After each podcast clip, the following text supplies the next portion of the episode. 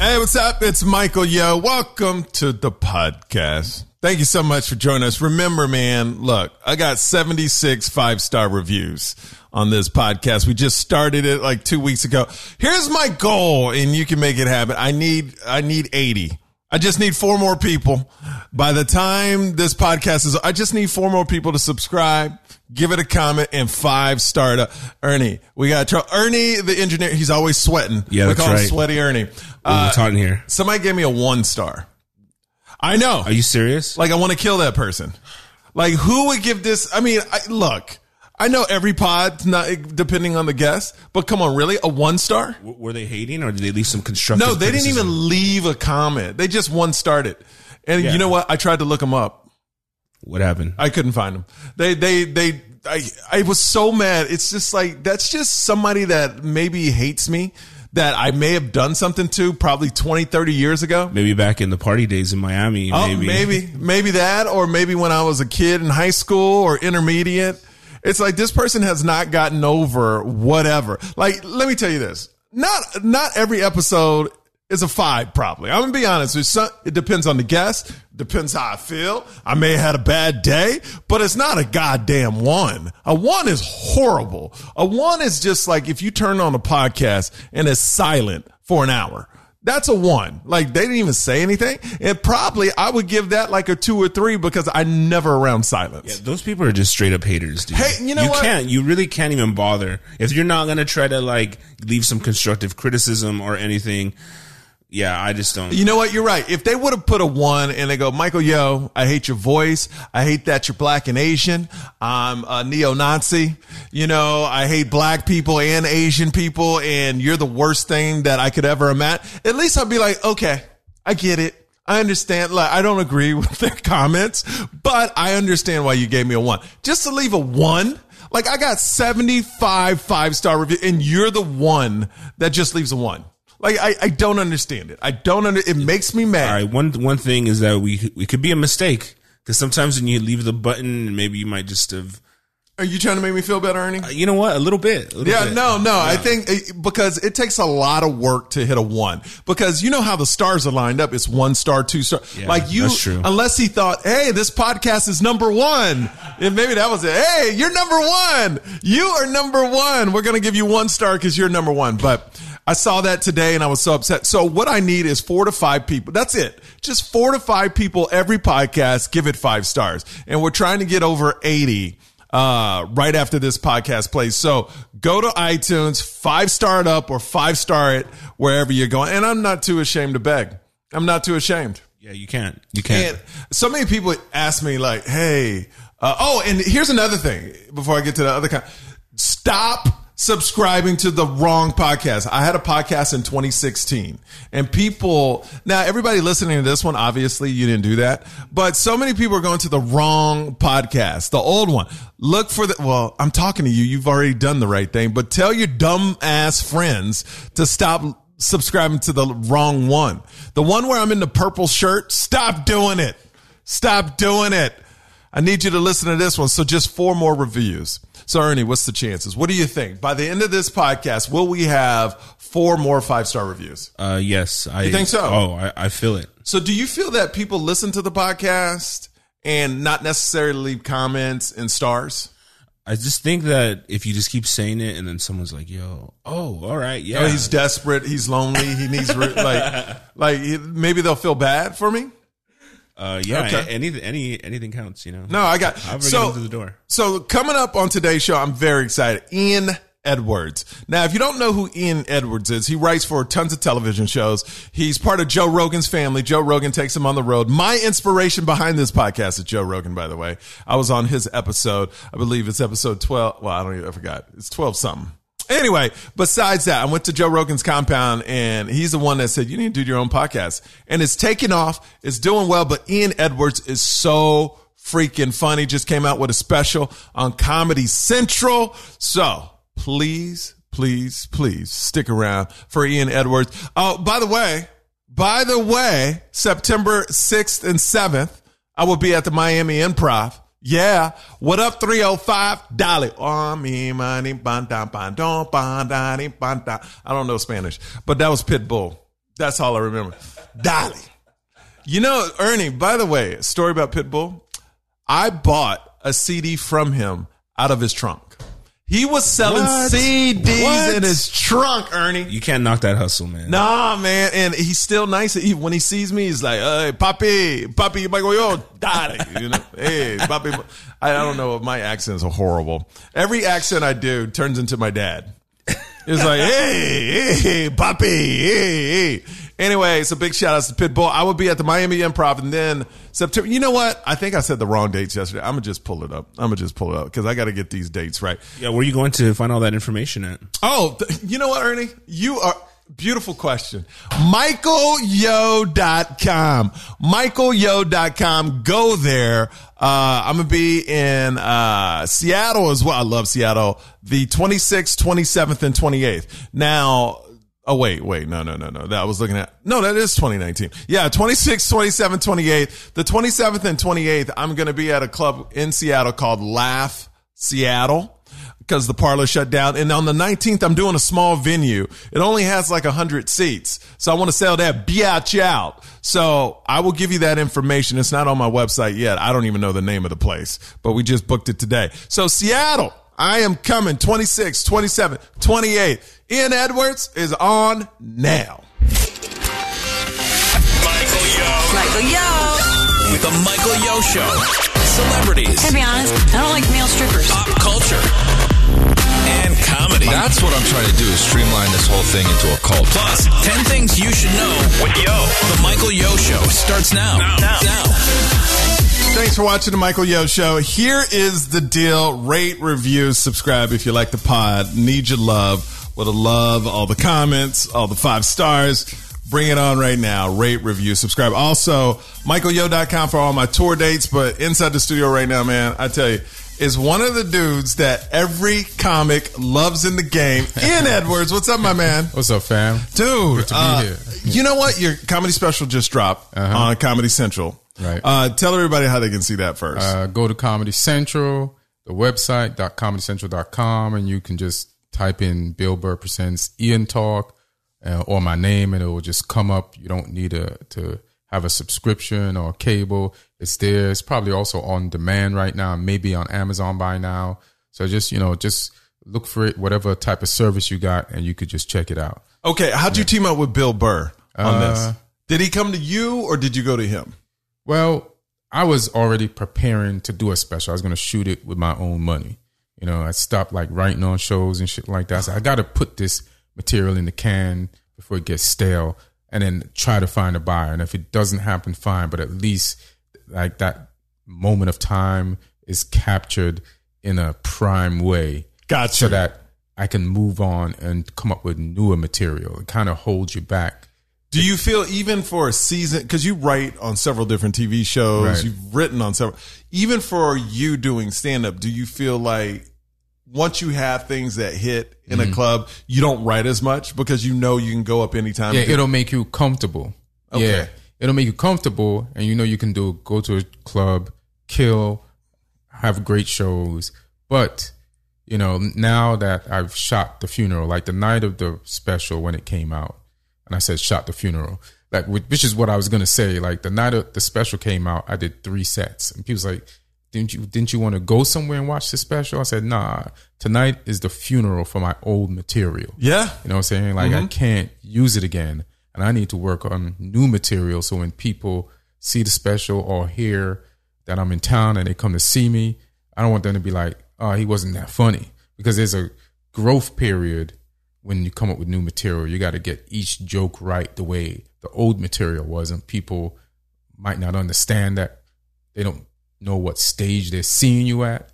And, you know, I just want to get the process of getting the material perfect so, as soon as possible. So not that you, because I, I, I hear a lot of different uh, comedians talk about it. Some people say, you know what? As long as you got some new material when you go out, right, combined right. with your old, you got you know you got to do what you got to do to go mm-hmm. on the road after yeah, the yeah. special. I get that. And then some people, like I was talking to, um, I believe it was who was Patton Oswalt. He mm-hmm. says after he shoots a special, he won't go out mm-hmm. until he has all new material. But you can do that when you're rich. You right, know what right, I mean? Right. When you're trying to pay bills, it's hard to do that, to come right. up with like, here's another hour after my special just dropped. Right, right, right. So like realistically, how much new material do you have right realistically, now? Realistically, so the special was taped in December of mm-hmm. last year. So. Oh, so you've had time. So I've had, so I knew when I did the special, that was pretty much like I did a weekend in, in Arizona, maybe in January or something like that, where I did a lot of the old stuff because it didn't air until August twelfth or something like yeah. that. But uh, but all that time doing spots in clubs, just working on it. So then it's like a slow like turnover of in with the new, out with the old. Yeah. And then you're, you're replacing. You're replacing stuff. Yeah. yeah. Uh-huh. And how long do you think it will take you to build another hour? By the end of the year. But I have a lot of new material now, like thirty minutes. And then there were jokes that I didn't use in the special. I cut out the special that nobody's seen on T V before. So you can use so then those. So I have those, yeah. Okay. How much cutting did you do in the special? Uh, the special came out to like fifty-something minutes. Uh-huh. So I cut like two... good bits out. All right. Yeah, that's all like right. five-ish minutes a piece. So you shot it yourself in December. Was no, Bill- I was gonna I was gonna shoot it. Okay. My bad, I didn't okay. finish that. Yeah. And and then Burr got a deal with Comedy Central. With you know, he was with All Things Comedy and Al Magical. They have their own company. And he got a three special deal. And then he hit me up. Because we'd had a conversation about specials before. And he's like, hey man, I got these three specials. Do you want to be one of them? And I was like, yeah. yeah, like, yeah. yeah. Yeah, I pretended a little bit, so let me think about this. You know what I'm saying? I'm not sure you're the right person I'm not sure for you're me, the Bill. Right person, Bill. Let me let me think about this. And I hung up on him. And, uh, and then called, called him right him back. back. But, but I, I dialed him on the other line before I hung up. Got you. And got then, you. So he just picked up. Yeah. It's like a click over. Back yeah. in the day, like yeah, call yeah. waited. Just, uh-huh. Okay, so you, you were part of that. You went into it. Mm-hmm. Um, how'd you feel walking out of the special? Were you very happy with it? Yeah, I was happy with it. Okay. Yeah, I was happy with it. Like, we got it done. Like, you know, had a certain theme. It had a certain tone, and I think we accomplished everything that we wanted to accomplish. Uh-huh. And it's done in a TED Talk style. Yep. And uh, and uh, it was a little challenging getting everything coordinated with the monitor, because that's not how I was doing the set in the clubs. But the night of the tape and everything came out fine. Okay. Yeah, okay. Yeah. So I want to go back. Like, how'd you start in comedy? Like, where where were you born? Were you raised? What got you into oh, okay. comedy? Uh, I was born in England and raised in Jamaica, and came to New York when I was like seventeen. Okay. And then just as a like a, as a stranger in this country, trying to find my way and figure things out. I used to. I had a job at this Burger King, and I'm just like I spent. like my first few years in America, just observing, trying to figure out a way how to jump into conversations and have something to give in the conversation. And sometimes you just get stuck. Like, it's almost like prepared me for being in a writer's room, because you're trying to add on to a conversation that's going on. And sometimes you lose confidence in the thoughts in your head, and you're like, ah, that, that, that won't make any sense. That's going to make me sound stupid. You know what I mean? So you don't say things, and then somebody else says it, and you're like, shit, I should have, I should have said that. Yeah. So then uh, I, I went through a lot of that, and then there was this guy at Burger King. His name was... Uh, that just sounds like a joke already. I'm dead up. I used to work at Burger King. No, I love it. Yeah, and his name was Game Ellis, and we're still friends to this day, and he was like just funny as shit. And I noticed every time I worked on the same shift as him, that shift just went fast. Mm-hmm. And everybody like... orbited around him. Like, I'm at the back of the broiler looking at Greg over by the, the Whopper side, like just killing it. And everybody's like, even the people who are, he's giving the orders, the food to, so that they can hand to the customers, they're like looking through the thing. The guy on fries is like turning to Greg. I was like, that's what I got to do. I got to tap into my funny side. Uh-huh. And this life will be way more easier. And I started doing that just to socialize, just to learn how to, like, you know, it's a calculated way to just socialize, but because I had to figure it out, like, so on the you, sidelines of life. But did you know you were funny though? Because I, I just remember. Or do you think everybody can tap in? Everybody has a funny side and they can tap into it if they believe that. Well, I was young and I remember in Jamaica, I had fun with my friends, but I was comfortable. I was relaxed. In America, I was not comfortable. I wasn't relaxed. You know, like you're, you're here, like me and you are black. Yes. We're different types of black. Like, yeah, very like, different. You know what I'm saying? Like, yeah. So I'm, it's the first time I've ever been in a country where they label the a person black as people. Black. Weren't the same type of black people as me and where we didn't have things in common. Mm-hmm. You know what I mean?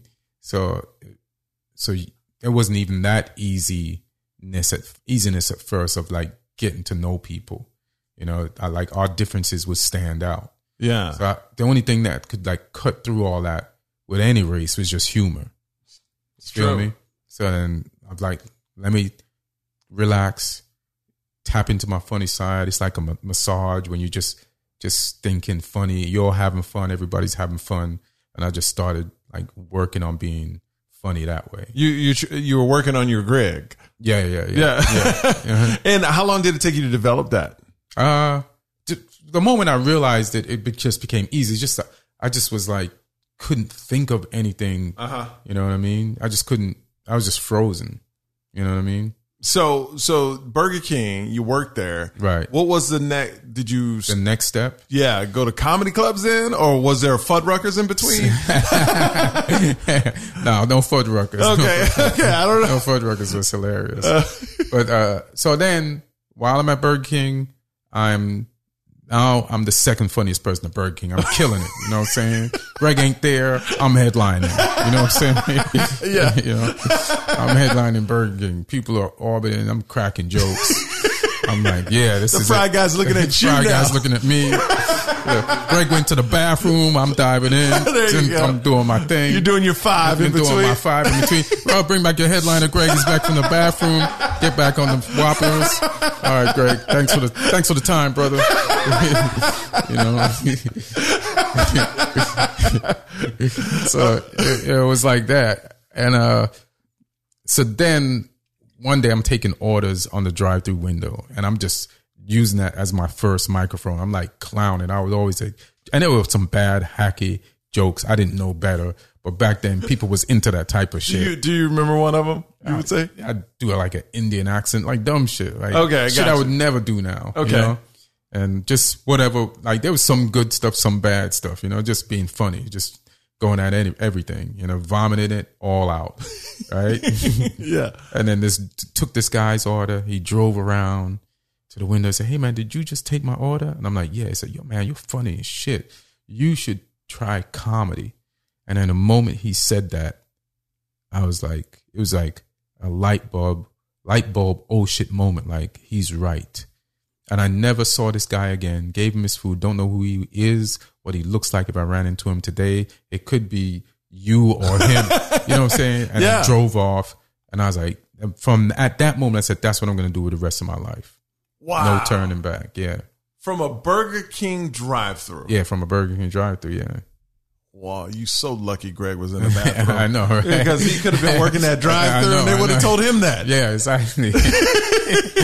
so, so then you went up or like? Then I started going to open, open mics. mics. Okay. And I started like making a record either in my head or after a conversation what made people laugh when I said shit to them. Do you, that's it's so interesting how we look at real life so differently. Mm-hmm. Like we'll be at a table having a conversation. Mm-hmm. Everybody laughs at what you said. Automatically, mm-hmm. it triggers like uh, a recorder, and I oh remember this. Yeah, remember this. Yeah, remember yeah. that's so crazy because we how- need material, and it, it worked in a group of people. That's like the first mic. So I was just micing people individually. That's open micing people individually. Yeah, talking blah blah blah blah blah. Not trying on purpose to be. Funny, just but being if myself. Something came up, but if or, something came up. I was like, boom, you know. So when did that. you realize you were funny on stage? Did you uh, crush the first time you were up? Nah, I bombed hard, bro. Tell me about it. Uh, I've been going to this open mic in called uh, this, still there in Levittown called Governors, right? Uh-huh. So I was going to Governors, checking out the mics. I watched like three mics, you know, and finally the day came for me to do my set. And when you go to the mics, you're watching off stage in the back of the room, just observing. And then the first time I went on stage, they called me up, and I invited friends down from Bird King and shit. Uh, Is Greg there? Was he there? He might have been there. Might, okay. It was so embarrassing. I don't remember who was there. And I hope they, I hope they forgot this night as much as I want them to. You know what I'm saying? Uh-huh. So then I went on, and the first thing that was different from watching the mics was that the stage lights are so bright. And they hit me. They froze me. Really? And I lost my sense of sight. And without that, like, my whole system went into a panic. And it made me realize why cops shine their lights on you at night, because it kind of freezes you and makes you defenseless. Like, I've never been blind before, and I had no idea the stage lights were that bright, and it threw me off. And then now I'm in front of people. They're staring up at me. I'm like stuttering through all these things that I thought I'd remembered. And I fucked them all up except the last joke I told right, and it worked. And I was like, oh, if I can just stop being nervous and get used to these bright ass lights, then I should be fine. So you get off stage. What do your friends say to you?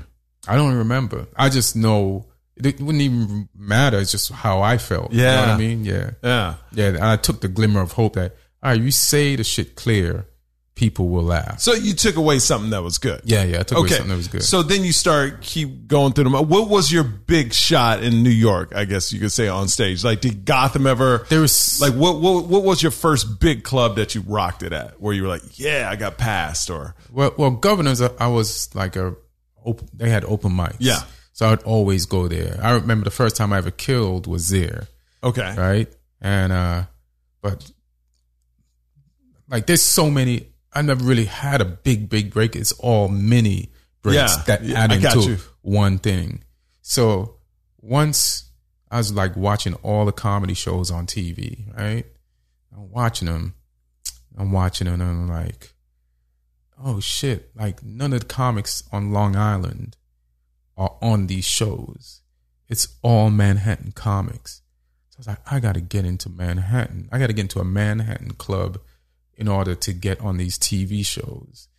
So I had done this audition for the show in L A, and I'd gotten a call back, but I didn't get it. And then the next year they had another audition. And uh, was it a stand-up show? It was like a like a it was a show, but I don't want to tell this say the show. Okay. For for but it, but I met a guy who managed like some real comics who were doing okay, big, got you. big.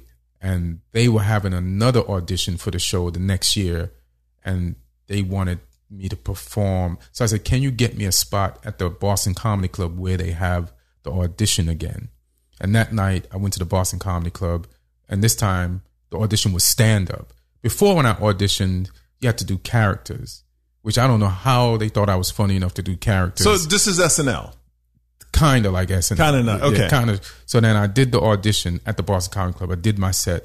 Somehow, on a, it was a, just a magical night. Like, I think I got a standing O. The place wow. was just crazy. Uh-huh. And Barry Katz went on stage. I think, I don't know, I think he was still, he was managing, but he was still doing stand-up at the time. And he was like, man, that was amazing. Then he calls me in his office, and like, I met him that next week, and he wanted to manage me. And I was like, yeah. And then there I was in, now I was in my first club in Manhattan. And from there, I branched out to the other clubs in Manhattan. And then that led to whenever there, there, there was opportunities. And one of the opportunities was writing on a talk show in L A, like years later. And, uh, and Which I, talk show was that? It was Keenan Ivory Ivoryans' talk show. Okay. Yeah, so I got that job. You know what I mean? So there's just all... Like, something happened and you wait, you keep doing your thing, and something happened and you do co- clubs and colleges, and then just keep plugging away. But the main thing is stand up. That always mm-hmm. that's the consistent thing, but right. then other things will come. Is it do you find it harder writing for other people than yourself? Nah, I just kind of have developed like a universal sense of humor, and then you so that usually works in every situation I'm in. And then you take into consideration the person, but I don't put a lot of pressure on myself because to be exactly in the tone of their voice, because then they could just change the thing that you wrote into their voice. Yeah. You know what I mean? So it's like, yeah. What's what's the most what's the T V show you got the most pleasure writing in so far? Uh, I mean, I'm sure all of them are great. There's a, no, well, not all of them were great. I ain't gonna lie like that. Can but, you say the worst one? Uh, where you just didn't feel let like? Let me see. I'll, I'll, I'll tell you the ones I liked. Okay. And then I'll see if I come up with ones. Okay. That were yeah. Which ones you really challenging? Like the Lyricist Lounge show was just a lot of fun. Young bunch of rappers and actors, and and you saw people in their infancy like Tracee Ellis Ross, Heather McDonald. Like we shared an office together, and so that was one. Uh, then I had fun on. Damn it. The Carmichael Show, had fun at Blackish, and uh, how long did you write on Blackish? Like a season. Okay. Yeah, yeah. And uh, had fun on a. What a makes bunch that of show work? Because it's still, I mean, it's they're branching out. Grownish right. makes this. What makes that show work? Because it's Kenya Barris's. One thing, one thing I noticed about him that I notice about people who have successful shows is uh, he knew exactly what he wanted. Like one time, right? You know Chris Spencer? Yeah, of course, yeah. One time he called me and Hugh Moore and a bunch of writers to meet up with Nick Cannon. And Nick Cannon had this idea for the show called Wildin' Out. So we were, he was going to go shoot the pilot down at the Comedy Union. And he wanted to get a bunch of writers together to discuss ideas about it. And when we throw ideas out, he's like, nah, not that because of this. Nah, not that because of this. Not that. And then Nick Cannon would Nick be Cannon saying, would, okay. you know, and then I, I didn't, I wasn't like upset with him. I was like, this guy knows what he doesn't want it to be. Yes. And knows what he wants it to be. So he'll take an idea of what he wants it to be. But if it's not, then he knows. And I, and I was like, oh, and then that show became successful. And Kenya was like the same way. And then anybody who showed, they just know the show. And the moment you ask them something, a question they never heard about their idea before, they have an answer. It just opens up. Like they know it. Jeff Ross was like that. One time I worked with him on one of his shows. So people just know. People know what they want. Like you work with Rogan, you know exactly what he wants. He knows exactly what he wants. You know what I mean? Do you, when you were writing on Blackish, because I, I love the show. Mm-hmm. Uh, is it? I wonder t- why. Because I'm Blackish, because you you're know? Blackish, but yeah. but I, I I was wondering, like, when you're in the writer's room, because I'm fascinated about mm-hmm. this, you know, with sitcom and the works and all that. When you're in a writer's room and you're just coming in, uh-huh. you know, is there a lot of pressure on you, or do you not see it that way? Yeah, you feel a little pressure. Like it's always makes you feel better. It's just like a comedy show. So you're in, except you're in a room with a bunch of funny people, and you want to say something to make them laugh. From my perspective, so that they can start trusting your sense of humor. Okay. So they're more open to your ideas. So for anyone like me that's never been in a writer's mm-hmm. room, how does it work? You go in, mm-hmm. they're all talking about an episode. Is mm-hmm. that right? First, you know, first. How does just, it all, yeah. What's First, in general, we're just introducing ourselves, talking about our lives, and then it slowly goes into the show. But then, I, for me, for me to feel comfortable, like when I'm on stage, for me to feel comfortable, I need to get the first laugh. So I need to get the first laugh about something, whether it has to do with the show or my life or just something in the news that we're talking about, just whatever. Uh-huh. It's just a regular conversation. So it's just like I'll just open mic them. Always. Open always, mic them. Always open mic them. Okay. You know what I mean? And get something in that I can relax. All right, all right, they think I'm funny. So now I'm comfortable to just do my job. Okay. Yeah. So y'all spit around ideas. Then...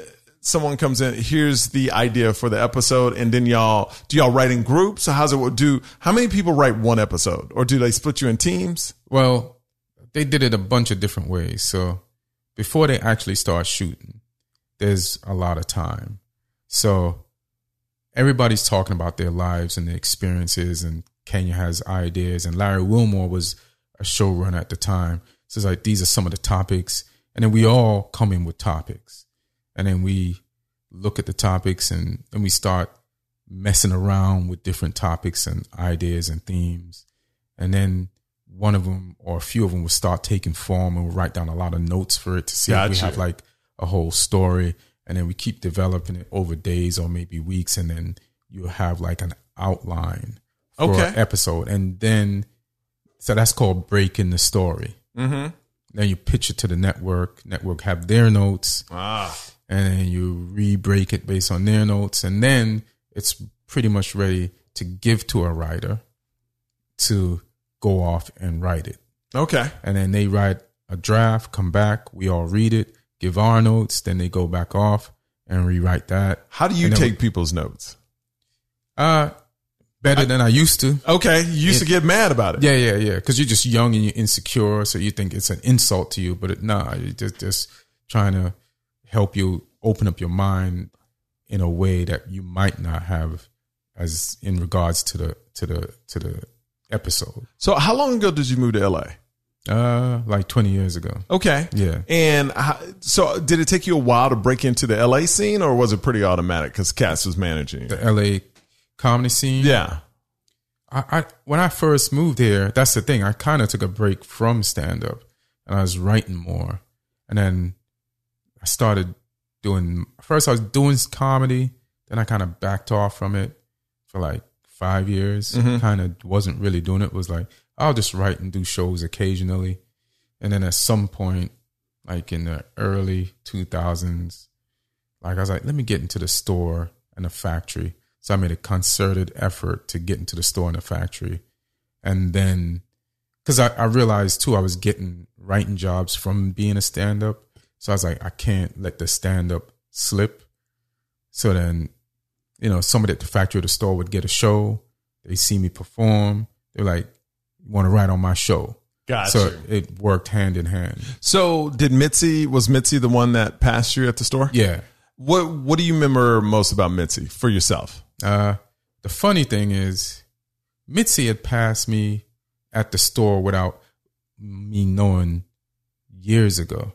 I remember before I moved to L A, there was a showcase of New York comics at the Comedy Store, and we all flew out. This management company in New York put it on. So we all flew out. And uh, so we all flew out. And that night I went on third, and the crowd was dead. And it was kind of in the O R. And then I went in on stage, cursed out the crowd. And they started laughing and did my routine. And then I did really good. And then some lady came up to me and handed me her card and said, whenever you're back in L A, hit me up. But I didn't realize that was Mitzi. I didn't know who the fuck Mitzi was. Oh, yeah. So then when I did move to L A later on, I f- completely forgot about it. And it's only like later on when Mitzi, when I made that concerted effort to get back in the store in the early two thousands. And then I realized I, the night I was passed, and even years after that, I said, that lady who gave me that card, that was fucking Mitzi. I could have Been, been a, reg- a regular at the goddamn Comedy Store. Did she remember she gave you that card? No, no, no. Okay. Yeah. But I, but what happened was the night I got passed, I'd been coming there because they said, like, there was like four weeks in a row. They said, come. All right. And she'll be there and she'll see you perform. I came and she was never there. And I said, let me go on anyway, just to get used to the stage. So when she is there, so I performed, and I did really good those nights. And the night that she was there, I went on, I did my set to like, nobody was laughing. Really? Dead up. Like, it was just silent. And I got off, but by the time she passed me before I got off. So maybe she remembered, or maybe she saw something. Okay. I was still professional. You could still hear the jokes. It was just like a weird ass night in the O R. So it is sometimes the crowd. Uh, I don't, or, you know, maybe it is sometimes a crowd, but then say it's sometimes a crowd, right? Okay. When you realize it's the crowd, are you going to run an audible? Are you going to do something to adapt to get them? Or are you just going to do your material and say it's the crowd? Like, it is the crowd, but then it is you too, it's because you, you can do still do something. Once you realize that. Gotcha. Yeah. Gotcha. All right. So how are you the most, one of the most beloved people in the industry? Is it because you've just been around and you, and people know you as a brilliant writer and a great comedian? Or mm-hmm. like, how, how does that happen? Because I see so many people, mm-hmm. like, I don't hang out in the clubs. I'll be right. the first person to say that. I mean, why would you? You got this beautiful ass house. You know, like, hang out here. Right? I don't yeah. hang out at the clubs. This is just a throwaway room. This is an extra room in your house. Turn to a podcast. There studio. You go. Yeah. But I don't, I don't hang out, but I've never heard anything mm-hmm. negative about you. Uh, you know, there probably is some negative shit. But okay. Yeah. But like you're, you're, you know, Rogan, you're mm-hmm. close with Burr, obviously yeah. you did your special. Mm-hmm. Like how, how did those uh, relationships develop? I just known them for so long. Like Rogan used to be moved to New York back when I got into the clubs in New York at the Boston. So we used to do sets there. We used to walk and talk and hang out in between sets until he moved to L A. Burr, the same thing. We used to have like eat at the Cellar after sets and just talk all night with Patrice and Keith Robinson and Norton and and people, Rich Voss and just everybody, just kick it and just just known them for years, you know. And everybody took their turn and took off and did their thing, you know. Wow, and yeah. you just kept in contact. Yes. Well, I guess kept in a- contact or just. The comedy club is like a contact base because you run into each other and talk and hang out and shit. Yeah. Do you, like, what was the Comedy Store like?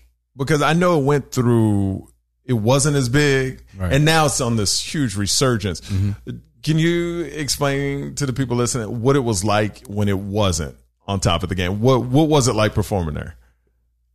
Like, you'd still, like, some nights were still packed, but it was It was not as popping as it is right now. Right now it's thriving. Like before, you know, you'd still have, you just didn't have the energy. It had like a darkness to it, you know, like it just doesn't have, didn't have the feel yeah. that it, that it has now. It's hard to, to put it into words. Like now every night you go, all three rooms are filled. There's more than one show in each room. And like the biggest celebrities and comics are stopping by there.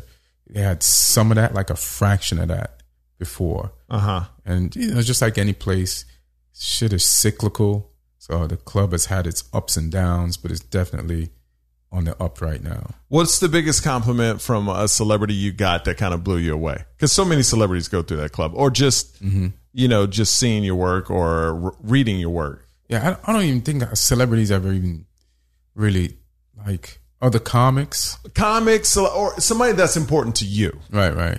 Like here's a, here's a funny, funny one. Like the other night at the Improv, I was on a show with Miss Pat. Yep. And I went on before her, and she's just like a real ass woman. You know what I mean? Mm-hmm. And so after I did my set, she came up to me and she's like, "I want to make sure you have my number." And I have your number so that if my show gets picked up, because she's about to shoot a pilot, I want you to be a part of it. So that's like a huge compliment. Absolutely. Like from somebody I think is just an avalanche of funny. You know what I mean? Yeah. So stuff like that. Yeah. How do you write your stuff, like your stand-up material? Uh, is it normal? Like, do you have a room? Do you journal a lot? What do you do? Conversations.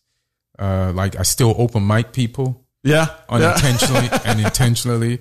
Uh, sometimes a topic or a thought will get in my head and I'll sit down and write it. Uh, I definitely listen to my sets now. And what, what, what has changed? Because I know a lot of comics do that as well. Mm-hmm. What has changed in you after starting to listen to your sets? Uh, I can tell if something's off, if something needs to be fixed, or something might open in my mind and give me an idea to add to that idea.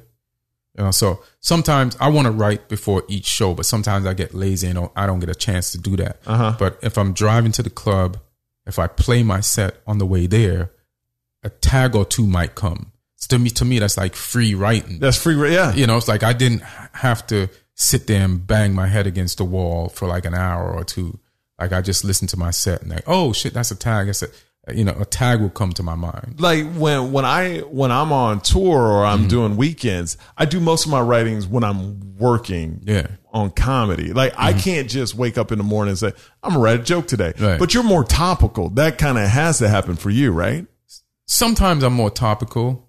It depends on you know what's going on. Yeah. Because I don't. Well, really there's a lot, a lot of shit going on. Yeah, there's now. a lot of shit going yeah. on. Yeah.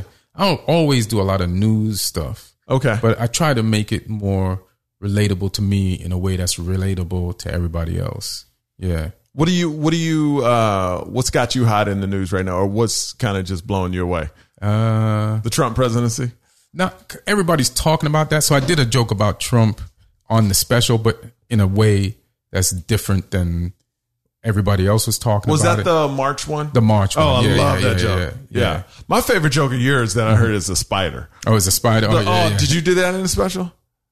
Yeah, but they we took it out. So now it, I can oh, use man, it. That yeah. spider joke is yeah, so damn funny. That is, yeah. oh my God, it's so fun. So, so I mean, what are you talking about in the news today? Like if you were to write, like uh, what, what? I talk about like, you know, a few months ago that Michael Jackson documentary came out. So I have a bit about that. Okay. And then I was just in New York and I did this show for Comedy Central where they actually asked you to throw in some topical jokes.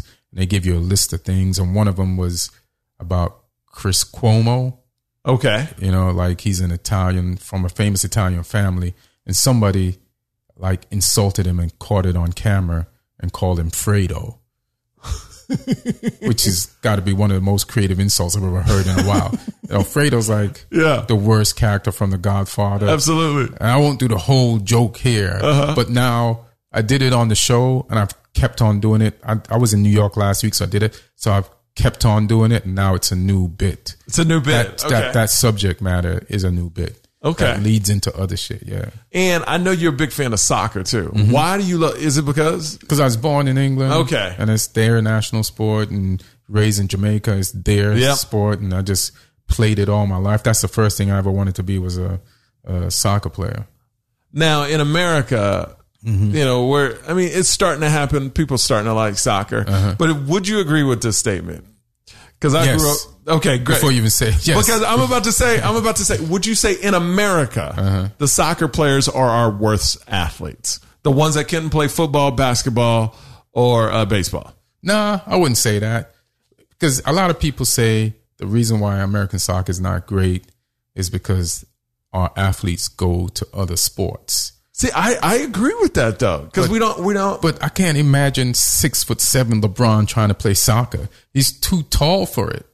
You know what I mean? Well, because everybody's. Sh- I mean, but like, but like you know the the thing I don't like is when people go, well, yeah, they're better athletes. They can run the whole time. I'm like, yeah, but if our athletes uh-huh. did that ever since they were a kid, that would be no problem too. What are you, you talking got, about for soccer? I'm talking about for soccer. You have wide receivers running four threes, uh-huh. four twos. Uh-huh. You can't tell me. That sounds me. fast. I don't know what that is. It's fast. It's fast. It's fast. Right. So I, I would imagine like if soccer, if we grew up with soccer being number one, I uh-huh. get. I think America would dominate. Exactly. If, but I think we grow up and go, oh, you got to play basketball, football, right. and baseball. Because soccer in America hasn't figured out how to make money with all these commercial breaks, because you can't right. do that in soccer. I mean, you, there's ways to do it now because they can put like chyrons yeah. and like, you know, they can run an ad at the top of the left hand side of the screen and they keep switching that ad. And then there's ads along the side yeah. of the field. You know what I mean? There's, there's, there's ways to get it in, but I mean, there's, it's definitely growing. But the problem with Amer- soccer in America is that America didn't invent soccer. That's the issue. True. Yeah, that's the issue. Because baseball is boring as shit. Oh my God. Yeah. And so is golf.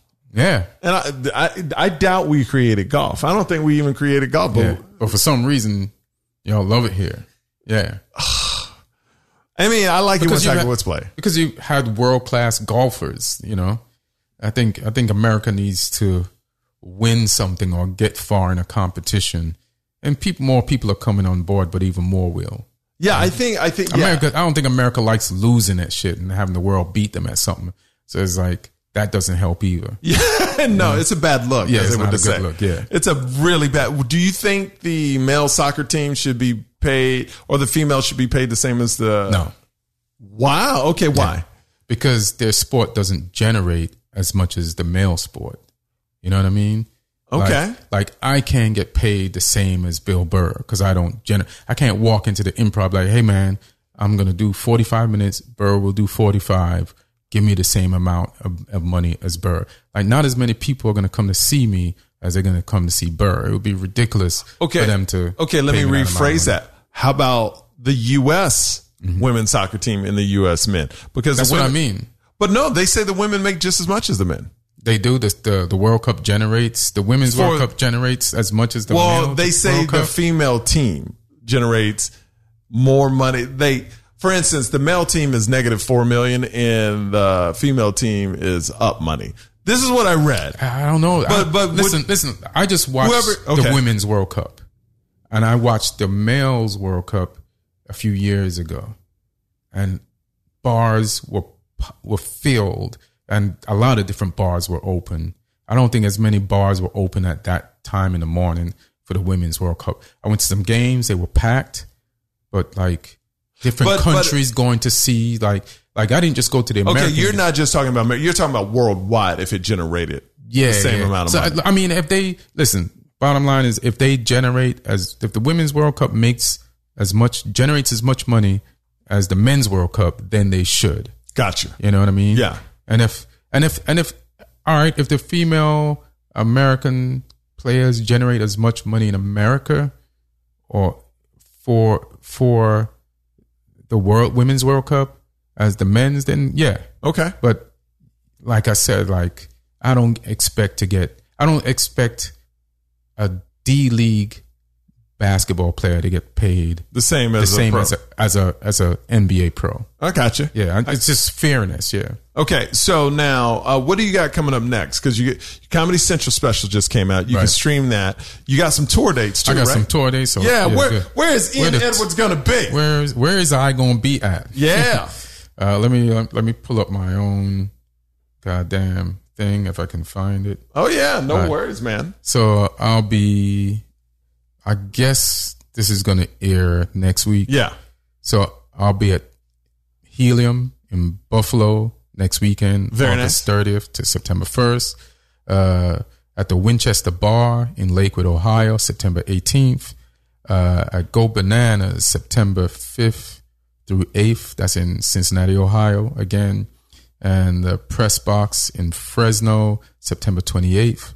And the, Fre- the Press Box in Clovis, California, September twenty-eighth, same day, two different shows, two different venues, not far from each other. And uh, Helium in Saint Louis, October third through fifth. And uh, should I do all of these? Rosemont, Zanies, do it, October eleventh through twelfth. This is too much. Uh, Rancho Cucamonga, Rancho, Rancho Cordova, Tommy T's, November twenty-ninth okay. through December first. And what's your website? Ian Edwards. Uh, Ian Edwards Comedian dot com, and all the dates are there. All yeah, right. Yeah, yeah. All right. Well, man, thank you so much no, for thanks. stopping by. My thanks, dude, my, my, I appreciate yeah. it. Make sure you subscribe, rate, and review. For mm-hmm. my ticket information, just go to michael yo dot com. We'll see you next time. Right. I should have just did it that simple. My bad.